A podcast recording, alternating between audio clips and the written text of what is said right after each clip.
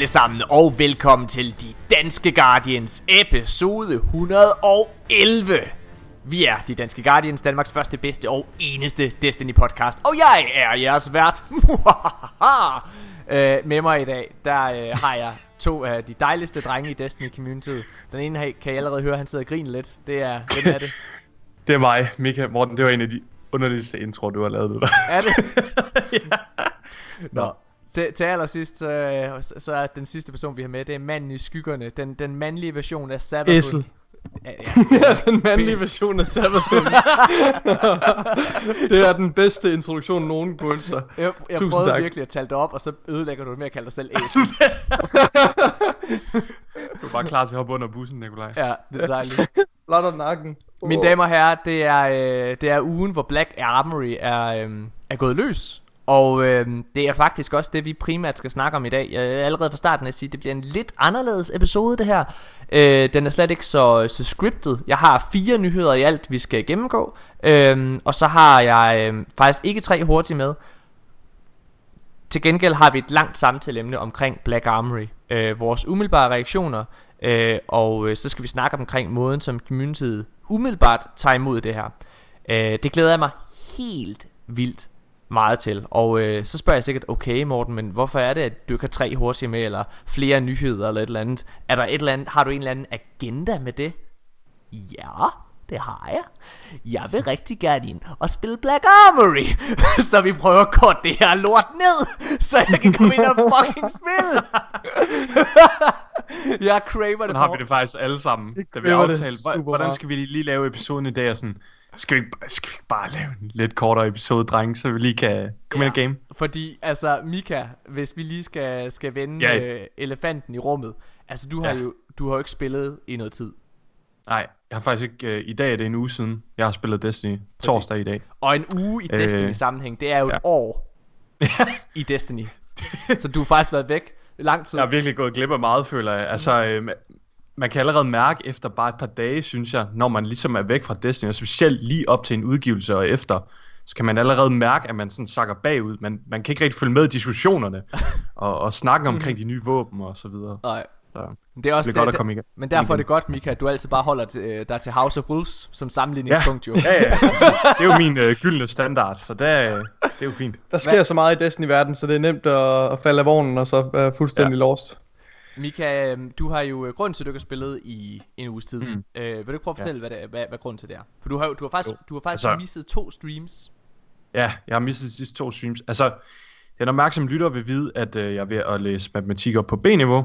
Og øh, i går, onsdag, havde jeg så min øh, mundtlige eksamen, som jeg har været total angst for. så Mm. den har jeg bare kæmpet for at forberede mig på. Men øh, det gik rigtig, rigtig godt. Hvor godt? så det var... Ej, det er lidt akavet at sige. Hvorfor? Er det ikke det? Nej, hvorfor er det akavet? Okay. Okay, prøv Han fik fire alle sammen. Jeg fik fire, jeg bestod lige. Og det, ej, det gjorde jeg ikke. Jeg fik 12, så Det og det er jeg faktisk flot. virkelig stolt af, fordi det havde jeg virkelig ikke regnet med. Det Det er, er over flot, alle forventninger. Ja. Og øh, det bedste ved det, ikke, også? det er faktisk ikke, at nu ved jeg, at min fremtid bliver bedre, men det er faktisk, at jeg ved, at nu har jeg vundet lidt af Nikolajs respekt. Mm. Ja, og nu- det har du virkelig. Og det har jeg virkelig. Det har du. Virkelig. Jeg føler sådan, jeg, har, jeg føler mig så alene, lige så snart jeg træder væk fra universitetet, fordi så er det ligesom om den, ej, ej nu skal jeg passe på, hvad jeg siger. Men der er folk, de, ah, du ved, altså Mortens matematikkundskaber er, er, er, er så, altså himmelråbende elendige. Altså det er, Ja. det, han er så dum, så han kan høre græsset gro, altså. Så jeg ved ikke, altså... Oh, det er fandme rart, Mika. Ja. Det er det sgu. Jeg, Ja, ja, jeg, synes, jeg synes, det er mega fedt. Og så kan vi sådan, niveau, vi kan lige sidde og snakke om uh, matematik og sådan noget. Jeg siger, åh, oh, fuck, det er fedt. Ja. Jeg elsker det. Nice. Det er Tak. dejligt. det er fedt. Samtaler Så ja, omkring jeg, jeg, matematik. jeg er- glæder mig til at komme ind og spille Destiny igen. Virkelig, virkelig meget. Og det, det mest noget, det er også, også alle de her pinnacle weapons, der er kommet. Mm. Dem har jeg jo slet ikke haft tid til at sådan chase rigtigt, og I har allerede fusion rifle og så videre. Nej, ikke? nej, nej, nej, nej. Det, nej, okay, men det har nogle af sådan, vores venner allerede fået. Nikolaj og jeg har faktisk øh, meget hårdt og øh, strategisk valgt at gå efter grenade launcheren her som det første. Ja, det giver god mening. Det er, det er ret hårdt. Det er virkelig hårdt. fuck, det er en lortequest. Det er en lortequest. Ja, det er noget, det er noget pis. øh, ja, og jeg, hvad hedder det? Og jeg, øh, altså vi har jo, øh, vi- vi har jo endelig øh, offentligt gjort, at, øh, altså til andre end folk, der lytter til de danske Guardians, de, de danske Guardians lytter, de har vidst det her i et halvt år eller sådan noget. Øh, men øh, til offentligheden, der har jeg jo øh, for, har, har vi fortalt, at øh, vi skal ud og lave, øh, eller vi skal lave min næste tv-serie. Mm-hmm. Og øh, det, det har der virkelig, virkelig gået meget arbejde med i den her uge. Og det har også gjort, at jeg faktisk ja. ikke har spillet helt så meget, som jeg ville. Mig og Nikolaj har spillet Black Armory. Vi streamede med, øh, med Boss Signal. Fik vi med ind her i, ja. øh, i tirsdags. Det var virkelig hyggeligt, by det the way. Mega Fuck, det var hyggeligt. mega sjovt. Ja. Det var, det var fandme en god aften. Ja, det var en rigtig sjov aften. Vi sad også og tænkte, nå okay, men for fanden mand, det kan være, at vi bare skal udfase Mika, og så... Øh... det er bare meget sjovere, når han ikke er her. Det... Kommer til at savne krøllerne. ja. Men ej, det har været rigtig, det har været, det har været rigtig, rigtig fint. uh, Sound Venue har lige her i dag lavet en uh, rigtig, rigtig fin artikel om det også. Ja. Uh, hvor de har skrevet, uh, manden bag den dårligste ungdomsserie nogensinde. oh, ej, ej, det er så brutalt. Vil du banke ham, eller hvad? Ej, ej jeg, lavede, jeg, lavede, jeg lavede sådan en lidt passive-aggressive kommentar, uh, hvad hedder det, på, til det, hvor jeg, uh, ja, den har fået ret mange likes. Det været dejligt. Øhm, Åh, oh, det skal jeg lige det se. Det været rigtig fint.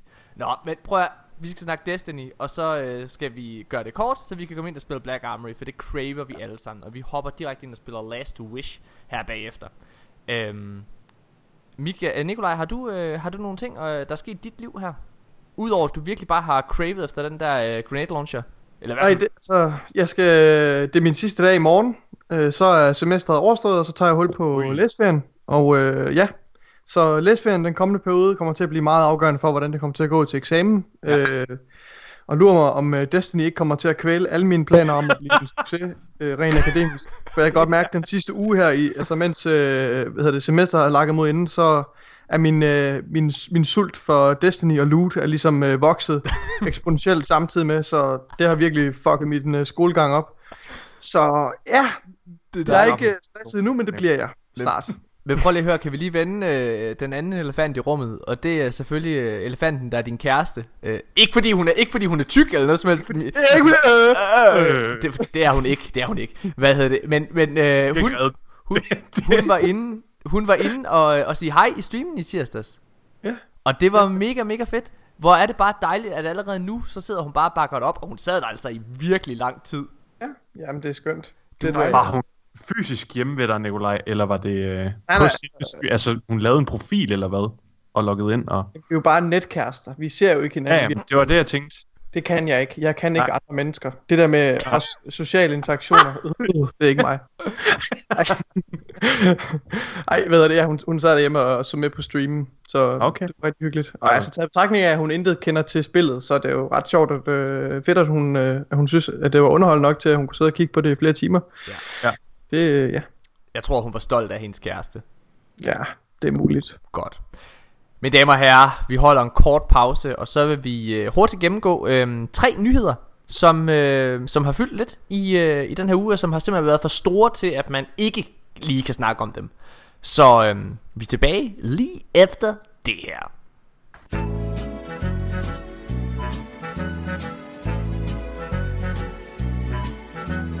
Better watch out, you better go cry, better go pout, I'm telling you why. Savathun is coming to town.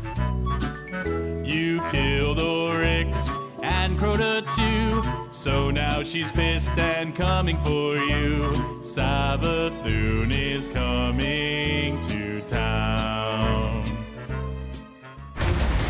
Remember this, Guardian. When the darkness sought destruction of all things, the Black Armory persevered. Our very soul resides in that vault.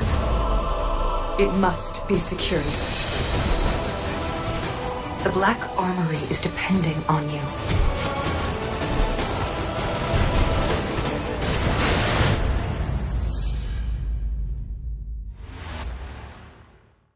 Ja, mine damer og herrer, så er vi tilbage igen, og øh, vi skal gennemgå tre nyheder, som, øh, ja, som, som vi lige har snakket om. Hov, Mika, fik du overhovedet set den trailer der? Ja, til Rated. Ja, ja, ja. glimrende, fordi ja, jeg sad lige og tænkte, shit mand, skal vi lige genstarte den her øh, recording? Vi kører, det er fedt mand. Hvor ja, der er tre nyheder, vi skal snakke om. Jeg synes, den første, vi skal snakke om, det er traileren til det nye Raid, der oh, dropper Det har jeg, den har jeg ikke set. What the Jo, jeg har. Sjov. Okay. Øh, det første vi snakker om, det er simpelthen traileren til det nye raid, som dropper for jeg lytter i dag, når I hører det her, øh, og for os i morgen. Øhm, prøv at, skal, skal, vi starte, skal vi starte med at snakke om, hvad, hvad tænker I? Hvad er jeres vibe? Min umiddelbare reaktion var øh, sådan... Jeg blev ret begejstret, da jeg lærte, at, at, øh, at Arthur, hun ligesom lagde, lagde stemme over, øh, over den her trailer. Fordi der afspejler ligesom, at, øh, at øh, den historie, der udspiller sig i Rated, den relaterer sig til Black Armory-historien. Ja. Øh, og det vil vi nok også komme lidt ind på senere, når vi reagerer på Black Armory, men det er, der, der er sgu lidt tyndt på historie og, Ja. og hvad hedder det, og baggrund for, øh, for, for Black Armory, øh, så, så det, den har virkelig brug for, at der bliver interessant, eller fortalt en interessant historie. Og jeg vil faktisk lige øh, gøre opmærksom på, at Mylan Games var ude på Twitter for et par dage siden, og han tweetede, at nu havde han læst alt loven igennem omkring Black Armory, og han sagde, at det var en fantastisk historie Ja. og han glæder okay. sig til at gennemgå det. Så jeg tror, der, der gemmer sig, øh, det, jeg tager hans ord for gode varer, Ja. jeg tror, der gemmer sig en fed historie dernede, øh, så jeg er glad for at se, at, øh, at vi sådan får, får øh, at historien kommer til at udvikle sig løbende, øh, lader det til. Og ja. også med rated her. Det synes jeg er virkelig, virkelig fedt. Men hvad er jeres, øh, hvad er jeres sådan umiddelbare forventninger til øh, rated, når I sidder og ser det her? Altså, fordi jeg, øh, de har jo tidligere i deres Vidoc, så, så sagde de, at det her det ville blive sådan en meget action-packed raid på, øh, på linje med mm. Wrath of the Machine, som er i min optik en af de bedste øh, kreationer, Bungie har lavet, når det kommer til raids. Jeg, jeg, jeg tænker nemlig også Wrath of the Machine. Altså, Ja. ja. jeg, jeg forventer bare at, at få den der samme wow-oplevelse, jeg havde, da vi spillede Wrath of the Machine, og bare blive blæst bagover. Altså, Ja. øh, blive taget ved røven, og, og, ja, og få en fed oplevelse. En unik oplevelse. Det er det, jeg forventer for Rated. Jeg, jeg forventer også meget den der sådan rollercoaster følelse, man havde i uh, Wrath of the Machine med, at du bliver smidt op og ned på niveauerne hele tiden. Øhm, og du laver hele tiden noget nyt. Og så, så beder jeg meget mærke i, at der, der er ret meget Sparrow med i uh, traileren ja. også. Det er der i... Altså, det, det, ja.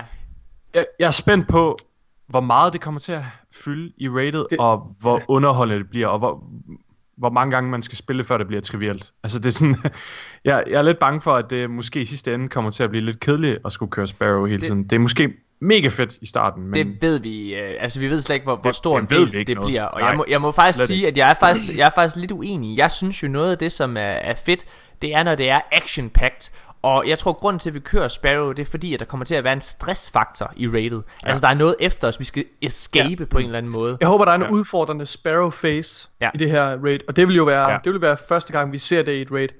Øh, og jeg synes, Bungie har været rigtig dygtig til at komme med nogle, øh, nogle, nogle, nogle varierende oplevelser. Jeg synes, hver mm. alle raids, der har været udgivet til Destiny indtil videre, har kommet med nogle, nogle ret unikke øh, oplevelser. Mm. Øh, og det tror jeg også, ja. det her raid. Og jeg tror, at det, der bliver nøgleordet for det her raid, det bliver Sparrows. Det er måske det, der laver det der, den unikke oplevelse, tænker Det jeg. er Hvad tænker I? det bliver faktisk øh, første gang, at Bungie inkluderer Sparrow som en aktiv del af handlingen. Øh, Ja, altså man præcis. kan til dels Mhm. sige, at de havde det lidt med ham der Rideren, eller hvad han hedder, fra, øh, fra Barons. Ja. Men, men, mm. men og, og det synes jeg faktisk var en fed mission, vil jeg bare lige sige. Mm. Øh, Ja. Eller en fed adventure, som det var. Men, men jeg må også sige, at altså, du var jo ikke tvunget til at køre med det på samme måde. Jeg er meget spændt, Nej. på, hvordan de, jeg er meget spændt på, hvordan de inkluderer øh, Sparrows, ja. og hvor, ja, ligesom dig, Mika, hvor stor en del af rated det bliver. Ja. Men og så umiddelbart... håber jeg, der, jeg håber også, der er nogle mechanics forbundet med det. Ja. Så det ikke bare er, selvfølgelig er der mechanics forbundet med, men, men at det ikke bare er, at man skal køre på en lige linje. Jeg har, det, lidt, øh, jeg har lidt på fornemmelsen, at det her også er en kraftig indikator på, at Sparrow Racing vender tilbage på tirsdag.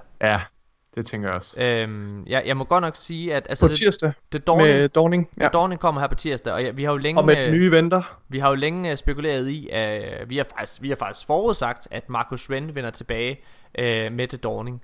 Øhm, og ja, jeg må, jeg må også sige, det Dawning, som det er lige nu, vi ved jo, der kommer ikke til at være noget eller Haunted Forest i The Dawning. Mm. For Ja. øh, det, det, øhm, og der mangler en eller anden aktivitet, og SAL ligger bare lige til højre benet for det her event. Øhm, og ja, så må man bare sige, at, at, at, at der skal være et eller andet, der skal gøre det interessant. Altså fordi sidste år, Ja. ja. der var det kast snibolde i strikes, og det var, mi- det var, Ni- det var, Nikolaj godt nok sur over. Ja, det holdt op. Det var, det var til at lukke op og skide i. det var Øh, virkelig... Så Det var. Det havde jeg. Jeg vil i hvert fald sige, at det her, øh, jeg synes det her raid, det ser, det ser lovende ud. Jeg glæder mig rigtig meget til at prøve det. Jeg glæder mig til at mærke, hvor stort det er. Jeg, jeg forestiller mig noget i, i stil med, øh, med, med Vault of Glass. Um, mm-hmm. Fordi det er Ja. sådan rent størrelsesmæssigt, øh, så, er det no, så er det midt imellem Crota's End og øh, Last Wish i min optik. Ja. Ja. Og så er jeg også bare, altså vi dækkede lidt i sidste episode, tror jeg, men jeg er så glad for, at de går væk fra, øh, fra det her raid formel hvor at det er, det er den samme oplevelse, vi får lidt igen sådan øh, tematisk inde i Last Wish. At det er noget helt nyt, vi kommer til at opleve nu, i stedet for sådan Ja, ja, lidt, jamen, lidt af de samme vibes. Ja. Øh, jeg, jeg må dog sige, jeg, jeg, jeg har tykket lidt på det der med de der raid layers, øh, og jeg tror, jeg er nået frem til, at altså det, det er ikke så dårligt, som jeg, som jeg tror, jeg har givet udtryk for førhen. Øh, for jeg synes alligevel, det er fedt, at Leviathan er det her kæmpe store område, som vi Mm. fik lov til at udforske øh, gradvist. Og jeg synes også, at øh, både, altså de, begge raid layers kom med nogle unikke oplevelser. Og især øh, The Eat of World, synes jeg, er faktisk et af mine Ja, yndlings den, er, den encounters. er virkelig god. Så, så jeg, jeg, tror, jeg tror, jeg har været lidt for hård, når jeg har talt om raid layer formlen generelt. Men jeg er også glad for, at de er gået tilbage til de her generelle raids. Øh, eller, ja. Jeg synes, øh, jeg synes, at konceptet med raid layers er mega, mega fedt. Jeg synes det her med, at, at øh, Leviathan Raided fortalte en historie, der tog et år, hvor vi blev ja. Ja. klogere på Kallus og alle mulige ting. Det aspekt synes jeg var sygt awesome. Men mm. Jeg må sige, det her med at komme over på andre locations, det gør, det, det, det bliver bare lidt befriende på en eller anden måde. Det er, Mm. Det er meget tiltalende. det er vildt tiltalende, altså fordi det, du får lidt en ny oplevelse. Det bliver, Ja. jeg, jeg har lyst til at sige klaustrofobisk, når du sidder ja. Med, øh, altså når, du- når, når du sidder i det samme område, selvom at jeg synes de var gode til at vise nye områder, når du, mm. øh, når du hoppede ind i Leviathan. Men jeg synes også det virker, det virker. Ja. rigtig fedt. Og jeg er rigtig glad for at de gør det til en del af historien, fordi Wrath of the Machine, det havde nærmest intet med historien at gøre. Altså der var intet, altså det, det, det eneste ting der var med, med Wrath of the Machine i Rise of Iron, det var at det var Siva du kæmpede mod. Det Vi var, vidste ikke engang, hvem bossen var, før man Der- kom ned til ham jo. Ja. Altså det... Øh, Lad os, Ja, øh, lad os lidt videre til, øh, til næste nyhedshistorie. Øh, hov. Skal vi lige komme med en, øh, med en femte nyhedshistorie, jeg lige husker? Den kan vi da godt lige nævne. Øh, Anders Isaksen. Ja. Han, øh, hvad hedder det, har været gæst her to gange. Han arbejder på, øh, hvad hedder det, øh, Joypad. Og Mhm. øh, de laver en ny podcast, som Mika faktisk har opfundet navnet til, virker det til. ja. åbenbart. Du, han sad og skrev til os øh, og sagde, at øh, prøv at vi laver, vi laver sgu en øh, gaming podcast. Øh, og, øh, og så Mika han sagde, ja, vi, vil, vi, så skrev han, at vi tænker at kalde den Joypad podcast, eller sådan noget. Så skrev jeg bare, hvad med bare at kalde den Joypod? Ja. så bare lige fyre de to. Så var han sådan, genialt. Så lige fem minutter, og så skrev han, det navn, det nubber vi. Jeg har lige snakket med redaktøren, så det... det er dejligt. øhm, men, øh, og grunden til at jeg nævner det her, udover at, at Anders øh, i den grad fortjener et, øh, et shoutout, for han er vildt dygtig. Øh, og jeg synes generelt, der mangler gode gaming podcast i Mhm. Danmark. Øhm, mm-hmm. Men øh, det er også fordi, vi er faktisk blevet inviteret ind. Ja. Øh, hvad hedder det? Den, øh, den 11. Øh, januar, kan det være rigtigt? Ja, det tror jeg. Ja, det Noget den deromkring. Ja, præcis. Der, er vi, der skal vi øh, derinde og snakke om Destiny. Det glæder jeg mig ja. Helt vildt meget til. Det bliver Det fedt. bliver fedt. Ja. Så hvis man ikke kan få nok af os i vores egen podcast, så, ja. øh, så kan man lytte til os der også. Præcis. Mhm. Mm-hmm. Nå, men lad os så videre til, øh, til en rigtig, rigtig, rigtig spændende nyhed. Fordi i tirsdags, den dag, at Black Armory launcher, der, øh, der kommer han med DMG med et lidt kryptisk, og, øh, en, lidt, en lidt kryptisk tweet, vil jeg sige. Øh, Nikolaj, har du tweetet øh, foran dig? Øh, ja, det har jeg om 30 sekunder. Det er dejligt. Jeg har det her. Øh, DMG han tweeter. Og det er så det må så have været dagen inden øh, Black Armory Nej. øh, releaset. Nej, Var det på dagen? det er dagen. Det er også derfor, okay. det er lidt mærkeligt. Jamen det, okay, det synes jeg er mega underligt. Nå, han skriver tomorrow. Punktum. Og så har han delt et billede af et, øh, et quote fra Vidocken. Ja. This is a new way for content to roll out for Destiny. Mm-hmm. Justin Truman puts it well in the Vidoc. We really don't want to be a box product that you think of as being on a disk. We want to be a world that evolves and changes over time. Ja. Okay. Det er Og mega fedt quote. Morten, da, da, da du og jeg læste det her, Ja. så gik vi jo fuldstændig i spåner, tror jeg. Øh, fordi umiddelbart, det virker som en lidt mærkelig ting at skrive øh, op, til, op til releasen af Black Armory, fordi det virker jo som om, han forsøger at gøre os opmærksom på, at, at, der, at der, der kommer et eller, andet, et eller andet stort skifte Ja. øh, i Destinys øh, fremtid og struktur, øh, og ligesom deres, deres grundfilosofi, om du vil. Øhm, Ja. Så, så, vi, ja, så vi, vi legede lidt med tanker om, hvorfor, hvorfor det lige var, at han, at han synes, det var nødvendigt at gå ud og, og sætte et, øh, et stort punktum eller et udopstegn foran det her. Ja, for altså det, det her quote, altså det, det har jo intet med Black Armory at gøre. Det, Nej. det, det er selvfølgelig kommet ud i forbindelse med Black Armory, men vi skal huske på, prøv nu at høre her, DLC'er og viderebygninger, det her, det har Bungie gjort, øh, også i Destiny 1, altså hvor House of Wolves, ja. Rise of Iron, øh, Dark Below, Taken King og så videre. Altså alle, al- de, der bliver hele tiden lagt ovenpå, og der bliver også lagt April updates på øh, med, med, med forskellige content. Øh, hvad hedder det? Hvad var det, der kom i, øh, i, i Rise of Iron? Hvad hed det der øh, store... Øh, Og Age of Triumph. Age of Triumph, lige præcis. Ja. Mm. Altså, de har hele tiden lavet de her ting. Så det, at de har behov for at gå ud og sige det på den Ja. her måde, og fremhæve det, er Og de fremhæver det det, ja, så lige meget. præcis. Ja, for, for det første, at det, at det kommer ind i vejdokken jo, hvor altså, det har jo været hundredvis af mennesker, ja. Har haft det her i hænderne, før det kommer ud til os. Ja. Hundredvis af mennesker har siddet og vejet og målt på, hvilken, hvordan bliver det her tolket, når vi kommer ud og siger det her. Så det faktum, at det er i vejdokken, den her, det her quote omkring, at de ikke vil, de vil ikke have, at vi tænker på Destiny som et øh, produkt, der kommer på en disk, Ja. men mere som et, et spil, der udvikler sig over tid. Det for mig, og det her med, at han fremhæver det, det bekræfter jo indirekte, at Destiny er nu, per dags dato, ret mig, hvis jeg, hvis, hvis jeg tager fejl, overgået til en, en, øh, en spilmodel, Ja. øh, som vi hidtil ikke har set i Destiny-genren. Altså, så vi skal ikke forvente, at der kommer Destiny-udgivelser på, på, øh, på disk længere som sådan, altså med, med et nyt tal foran og en ny historie, eller, eller, eller et slags reboot. Det kommer til at være lidt ligesom eller World of Warcraft, hvor vi bygger videre på med nye expansions. Lige præcis. Og det her med, at det er downloadet. Du har et kæmpestort ja. spil, og det, altså igen, vi skal ikke for meget ind på det, for jeg ved, at der er nogen lytter, nu har, der føler, nu har de hørt det nok. Ja, Men, men det her med, at Destiny 1 eventuelt, formentlig, kommer ind i Skål. det igen, det, gør, det, gør, det bakker også op omkring det, der bliver sagt her. Ja. Det her med, at det bliver et, et stor, en stor verden, det er ikke et, øh, et diskbaseret spil. Fordi når man snakker om diskbaseret spil, eller hvis man tænker på diskbaseret spil, så tænker man nok på sådan noget som Assassin's Creed, Black øh, Call of Duty, ikke også? Sådan nogle spil, som kommer med nye mm. udgivelser hele tiden, ikke sandt? Ja. Men et, et, øh, altså en større verden, eller hvad man skal kalde det, som, som han ligger op til her, og en, øh, ja, hvad, prøv, hvad, hvad er hans helt nøjagtige quote?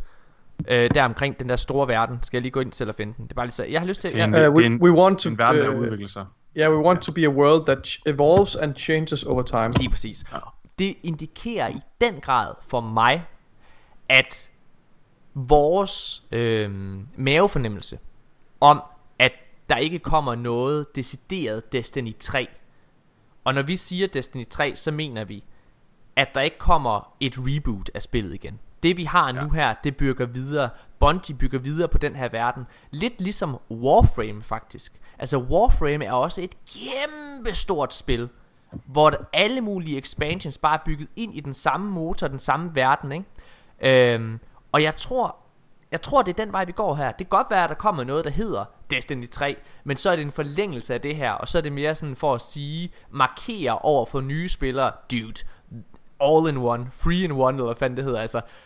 Ja, kan I følge mig? Jeg t- Det er Ja. virkelig, virkelig Ja. spændende.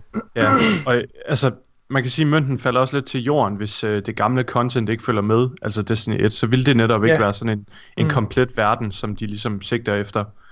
Så øhm, altså, det er virkelig, det er et interessant quote, og jeg synes også, det er vigtigt, at den ligger lige i slutningen af vejdokken der. Ja. Øh, den ligger ret meget hen mod slutningen, og, det, og prøv, når noget det ligger i slutningen, så er det fordi, det er vigtigt, og det er Mm. noget, de vil have, at folk husker. Mm. Fordi det er det, man husker bedst. Så øhm, Ja, Men, men, men det, Det er her med, at Jim, det med, at DMG han går ud og skriver det, det er sindssygt spændende. Det med, at han siger tomorrow dog. Altså, han siger tomorrow. Jeg tror simpelthen, at de har regnet med, at der ville komme i går en update ud. Øh, altså en, en This Week at Bungie-agtig ting, eller et eller andet. Fordi han lægger op til et eller andet form for, for indslag. Det er sådan, som jeg ser det. Også i, for, i form af, at vi sidder og ser et tekstbaseret quote, øh, mm-hmm. som han har lagt et billede til. Øhm, ja. så jeg, Altså, jeg har, jeg har lidt på fornemmelsen, øh, at der er kommet, øh, der er kommet nogle ændringer til, til øh, Forge, øh, som vi også skal snakke om senere. Og jeg tror lidt, at det har gjort, at de, har, at de er kommet ud med den udmelding i stedet for. Fordi de, det har de jo gjort. De er jo kommet med, en, øh, med, med sådan et, øh, et, et, et post på deres side, øh, hvor, hvor de snakker om, hvorfor de har øh, gjort Forge øh, 600 i øh, light requirement. Eller power mm. requirement. Så Ja. ja. det er spændende. Du, du, du tror simpelthen ikke, at det bare er, øh, hvis jeg lige skulle tage den anden hat på, at det bare er helt simpelt, at han skriver tomorrow så launcher øh, den her nye content-form. Øh, Jamen, Jamen, han, han skriver det jo på dagen, han, det er Ja. det. hvor det udkommer. jeg synes, ja, okay. Der er ikke tidsforskel eller noget. Men ja, Der står jo på Twitter, på hans Twitter, mm-hmm. der Mhm. står, du kan se datoen, det er den 4. og så okay. Okay. klokken er 9. Så, Ja. Alright. Ja. så det, øh, altså, så nej, det, det, det er ikke, der er ikke tidsforskel på den måde der. Det er, okay. Det er ret spændende. Og, det, og igen, Bare det har, for ikke noget, clarify. det har jo ikke noget med Black Armory at gøre, så det vil heller ikke, altså, det vil heller ikke give mening at, at sige, tomorrow it starts. Altså, mm. det vil være mærkeligt. Så, Nej, altså han, ja, han må referere til hele altså, øh, den nye season content model. præcis. Så øh, det er mega spændende. Den aller, aller sidste nyhed, inden vi lige holder en øh, pause, den er mega kort. Øh, Cosmo, han har sagt på øh, Twitter, der har han øh, svaret øh, en, en, en Twitter-bruger, eller hvad fanden det hedder. Øh, der er en, der spørger, hvornår der kommer private matches i Gambit. Det er noget, vi alle har spurgt om, fordi de fleste kan godt lide Gambit, og kunne godt tænke sig at spille det mod hinanden. Og øh, det kommer han faktisk med et konkret svar på, og de siger, det regner vi med kommer til marts. Sammen med mm-hmm. Mhm. Drifter DLC'en. Det synes ja. Jeg også passer rigtig godt ind. Ja, Så det det, fint. øhm, Jeg, jeg glæder mig bare virkelig meget til, at de endelig tilføjer spectator mode. Det føler jeg virkelig mangler på private matches. Enig. Det, øh, Enig. ja, det, det, det er lidt ærgerligt, at de ikke øh, lige har indset den nu. Men det kan også være, at der er nogle, eller nogle ting, der er, der er svære at udvikle der. Altså, der er så meget, der sker bag scenen, som vi ikke ved jo. Øhm, så Ja, altså, øh, man kan sige, spectator mode jeg, jeg, har jo ikke noget med nyheden at gøre, kan man sige. Jeg, jeg, jeg er med på, Nej, nej. at øh, jeg, er med, jeg er med på, at det bør komme. Øh, jeg synes Mm. også, det er en mangelvare, øh, men jeg er ret sikker på, at Bungie godt ved det. Altså, det er noget, der har været efterspurgt i rigtig lang tid, så jeg tror ikke, det handler om, at de ikke har indset det. Jeg, så, jeg tror simpelthen bare, at det handler om, at det ikke har været en prioritet. Og i og med, ja. At de ikke har nogen, på nuværende tidspunkt virker det til, planer om at gå e-sport-vejen. Ja. Så, ja. Mine damer og herrer, vi holder en rigtig, rigtig kort pause, og så er vi tilbage med det sidste segment for den her øh, episode, som øh, jeg glæder mig helt vildt meget til. Det er nemlig, hvor vi skal diskutere og snakke om Black Armory, og hvordan vi, ja, hvad, vores holdninger er til det. Sådan. Lad os holde en kort pause, mine damer og herrer. Hej, glædelig dawning. The city's holidays are like the city itself. People from a thousand nations coming together to create something new. These days remind humanity that even when all seems lost, there is always a chance for joy. Now, as the year turns, the city celebrates with gifts and games. And Guardians unite in the spirit of competition, pushing one another to become legends. Just for a moment, there's peace, harmony, hope. This is the dawning. It is a time to honor all that humanity has built and all that it will create. And rejoice in the light. Ja, mine damer og herrer, så er vi tilbage igen, og vi laver lige et super kort segment, inden vi går i gang med Black Armory, fordi lige da vi trykker pause, så opdager vi, at øh, uh, Bungie.net lige er kommet ud med en, øh, en, en præsentation af The Dawning. Og umiddelbart er Sparrow Racing ikke en del af det, som vi egentlig har forudsagt. Jeg vil sige, at det behøver ikke at, altså det betyder ikke, at det ikke er der, fordi man kan sige, at Nej. Sparrow Racing kan godt være en separat ting, Øh, altså en separat game mode, som de vil præsentere enten som en overraskelse, det har de gjort tidligere, øh, eller også at de vil annoncere det, hvad hedder det med, øh, øh, hvad hedder det, øh, med, med This Week at Bungie, fordi det her det er en præsentation af The Dawning, ikke, øh, hvad hedder det, This Week at Bungie. Plus, mm. de har også tidligere, øh, hvad hedder det, ved PSX i 2016 for eksempel, så var de også til øh, Playstation Store Show, og vise det med en trailer, at det kom tilbage. Og der er tilfældigvis Game Awards i morgen, og man kunne måske forestille sig, at der kom et eller andet der, øh, også med Bungie. Det ved man ikke, om de... Nogle gange så vil de hellere bare præsentere det selv. Men øh, man ved aldrig. Nogle gange så gør Bungie nogle sjove ting. Ja. Men lad os Altså, snakke... Jeg synes, det ser, det ser lidt skuffende ud, det her. De har Ja. smidt ud omkring The Dawning. Det, øhm, de, de beskriver et eller andet omkring en, en quest, hvor man skal bage nogle, nogle kager til Eva Levante, som kommer tilbage for resten. Yay. Øhm, og så kan du tage de her kager rundt til nogle forskellige karakterer i øh, din director, Og så kan du få nogle enchantment cores eller nogle våben eller sådan noget. Ja. Man troede, man kunne undslippe den kvælende jul ved at spille Destiny. Og så sker Next. det her. Altså jeg elsker julen, så det altså jeg Det synes der er også nogle ret sjove øh, der er nogle ret sjove ting, øh, hvad hedder ja. det? Der, altså der, der er nogle ret sjove ting i den. Ja. Der Altså, altså jo, jeg, der er en emote, hvor man bager... Øh, hvis man er lidt kreativ tænkende, så kunne man godt få det til at ligne pebernødder. Så den, Jeg håber... Ja, den okay. emote kan du jo få. Ja, det er jo det er noget. super. jeg, Jeg håber, at, at communityet fælles skal blive enige om, at den der slæde er ikke kanon.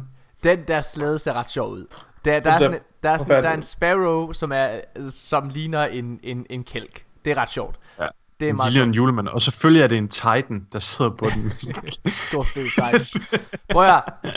Jeg, øh, jeg vil sige, jeg synes også, at øh, altså, vi ved, der har været leaget sådan en, en, en quest, jeg tror, det er en exotic quest, for at være helt ærlig, øh, med, øh, der hedder Eva Levantes Oven. Så det ja. der, så, så vi har hele tiden vidst, at der vil være en eller anden form for fetch quest, eller hvad man skal kalde det. Øhm, og det aspekt, det synes jeg er rigtig fint, så er der der et eller andet at gå efter i det. Men som vi faktisk snakkede om her tidligere, vi mangler lidt en aktivitet, ligesom der har været med alle de andre events, og det er også derfor, at jeg altså, er hurtig til at sige, at jeg tror altså, der kommer noget mere. Det kan godt være, at jeg bliver skuffet. Men hvis vi bare kigger på, prøv at høre, øh, hvad hedder det, altså, Festival of the Lost havde den der Haunted Forest. Øh, hvad hedder det, ja. Solstice of Heroes, de havde de her øh, opdaterede udgaver af, hvad hedder det, af gamle story missions, som du spillede ja. med igen, plus et helt nyt gearsæt til hver enkelt karakter, som var ret fedt, altså et level system i det. Selve konceptet der var også ret nice. Øh, og øh, hvad hedder det, Crimson Days havde også den her unikke game mode. Øh, det var jo første ja. gang, at vi så doubles overhovedet øh, mm. her i Destiny 2. Så min, min, min pointe er bare, der har med hver enkelt event har der været en eller anden form for aktivitet forbundet med det. Og må ja. ikke, at det også er tilfældet med øh, til Dawning. Så lad os nu se. Det, øh, Det burde, selv- man også, det burde man også tænke. Altså, fordi, julen, det er jo den største højtid. Så det ville være lidt underligt, hvis der ikke var en eller anden catch det ved den. det tidspunkt, det, at rigtig mange kommer ind og spiller, fordi de har juleferie ja, og sådan noget. Så jeg vil præcis. også sige, uh, hmm, spændende. Men igen, ja. Ja. selv hvis det ikke står i This Week at Bungie, så er der mulighed for, at det kommer enten som en overraskelse på tirsdag, eller øh, måske, at det bliver mm. nævnt i Game Awards i morgen. Øh, det ja. er ret spændende. Uanset hvad, så ved vi det i hvert fald i næste uge. Nu synes vi bare lige, vi Ja. lige vil reagere på The Dawning. Ja. I det mindste er der knockout list, hvis man lige skulle fremhæve noget positivt Hvad for noget? omkring øh, loot-systemet. Altså Nå. de her nye ting, der kommer. Så, Ja. så er der en knockout list ved Tess, og vi får dobbelt en grammer, som altid er lækkert. Altså det er, Helt sikkert. det er en, det er virkelig, det er flot Bungie. Det er godt gået. Det, er- men det har de gjort med hver enkelt event siden Ja, ja. Crimson Det har de Days. gjort siden så, Crimson, ja. ja. Så det, det, det, det vil faktisk blive skuffet, hvis det ikke var der. Bungie, I skal fandme game. Træk bukserne ned på mig, når det er, at uh, The Dawning kommer. Det er, for, det, det, er det, jeg har brug for. Uh, vi holder en kort pause, og så snakker vi The Black Armory. Ikke The Dawning. Black Armory!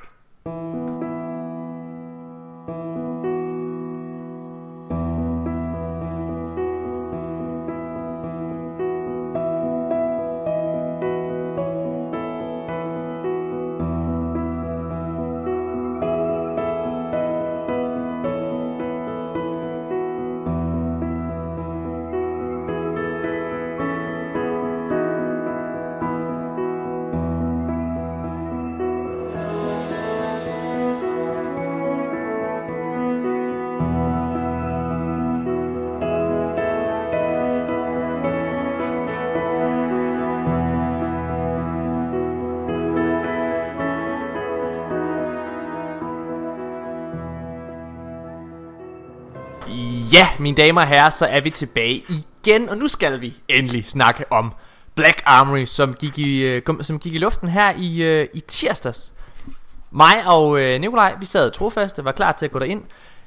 Inden at den her DLC gik i luften, øh, hvad var dine forventninger så, Nikolaj? Øhm. Ja, altså når jeg lige tænker tilbage på det, så, så tror jeg ikke, jeg sad med den der fornemmelse, man plejer at gøre, øh, sidde med inden en stor release. Hmm. Altså jeg, jeg, jeg synes, min, mine forventninger var, var ret afstemte. Ja. Øh, men jeg tror alligevel, jeg forventede at, at blive taget lidt ved næsen alligevel. Jeg, jeg, havde, jeg havde lidt forventet, at der ville være et, et S op i ærmet, og det, det, og det synes jeg godt, jeg kan forsvare øh, den forventning, fordi jeg synes, Bungie har, har givet udtryk for, at, øh, at at de øh, at de ville have, bruge overraskelsesmomentet lidt mere. Ja. Øh, så jeg, jeg håbede et eller andet sted, at øh, grund til, at øh, informationerne om, øh, omkring Black Armory havde været så sparsomme, at det var fordi, de havde et S i ærmet. Og det, men det er jo ikke ens betydende med, at det ikke kommer, for det gør det selvfølgelig. Selvfølgelig kommer der de her øh, overraskelser. Og ved du, hvordan Senere. vi ved det? Ved du, hvordan vi ved det? Det ved vi for eksempel, vi allerede har set en cutscene med Aldrin Soft, der hænger sammen med Black Armory. Lige præcis. Hvor han... Og, og, og, og jeg tror nemlig ved at se den cutscene, ved at jeg var spoilet på den cutscene, så mm. havde jeg lidt, lidt høje forventninger til, til, til, altså i hvert fald lige til starten, til at blive ja. sat i gang. Men jeg vil sige, hvis jeg, ja, ja, ja, vi skal måske lige tage jeres udenbare reaktioner, øh, inden, eller hvad, inden vi begynder at Ja, snakke om... Mika, Mika har jo ikke, øh, har ikke prøvet det endnu, så jeg hopper... Ja. nej, Altså, jeg kan sige mine forventninger, hvad de er lige nu. Jamen, det er du har, men du har, du har, Det jo sjovt. det, du Men har du jo har- ja. reageret på, du har jo reageret på community og så videre. Ja, Så- det er rigtigt. Så, det, så du er, du er, du, du er en tainted... Øh, ja. Jeg glæder mig bare til at komme Corrupted. og lege med nogle nye våben, og lege Ja. med machine guns igen. Jeg, øh, ja, der kommer til at tage noget tid for dig. Øh, hvad hedder Nå, Min ikke nødvendigvis jo. Nå. Nej, det er rigtigt. lige, Min- øh, mine forventninger, inden vi gik ind i Black Armory, de var 100% afstemte. Jeg kan huske, at det første, jeg sagde, det, at, øh, da jeg kom ind, jeg sad med Boss Signel og Nikolaj, og, øh, og, Nik- og Signel, han var helt oppe at køre. Og det er faktisk, og det, og det er faktisk, øh, prøv at, jeg, jamen jeg, var faktisk, det er faktisk en vigtig pointe det her, fordi at det var meget sjovt det her med, at det, altså, min, Signal han var helt oppe at køre og alle mulige ting, og, øh, og spurgte, Nå, men hvad regner du så med, man? Så skal vi bare køre story igennem og alle mulige ting. Og så, og så sagde jeg til ham, jeg tror sgu ikke, der er nogen story, øh, boss, sagde jeg så. Hvad? Hvad? Og alle mulige ting. Og det var, og min pointe er, at mig og Nikolaj, og formentlig mange af jer lyttere, har været ret afstemt i forhold til jeres forventninger til den her DLC. Fordi ja. Mig og Nikolaj og Mika, vi har snakket om i et halvt år siden det her det blev annonceret, at det var ret tydeligt, at det her det var en helt ny form for udgivelsesform. Bungie har sagt det samme. Så min, mine forventninger var ret lave i forhold til content. Og jeg tror også, det er derfor, at jeg ikke er så skuffet over Black Armory. Faktisk, den her øh, episode kommer til at hedde noget i stilen med, at øh, er det her en hemmelig genistreg fra Bungie?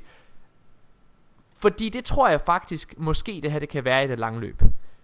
Jeg kan godt forstå, øh, at nogen reagerer negativt på det. Lige om lidt går mig og Nikolaj i gang med at, at snakke omkring, hvad vi så øh, oplever, når vi går ind i det. Fordi der er nogle dårlige ting med den her expansion so far.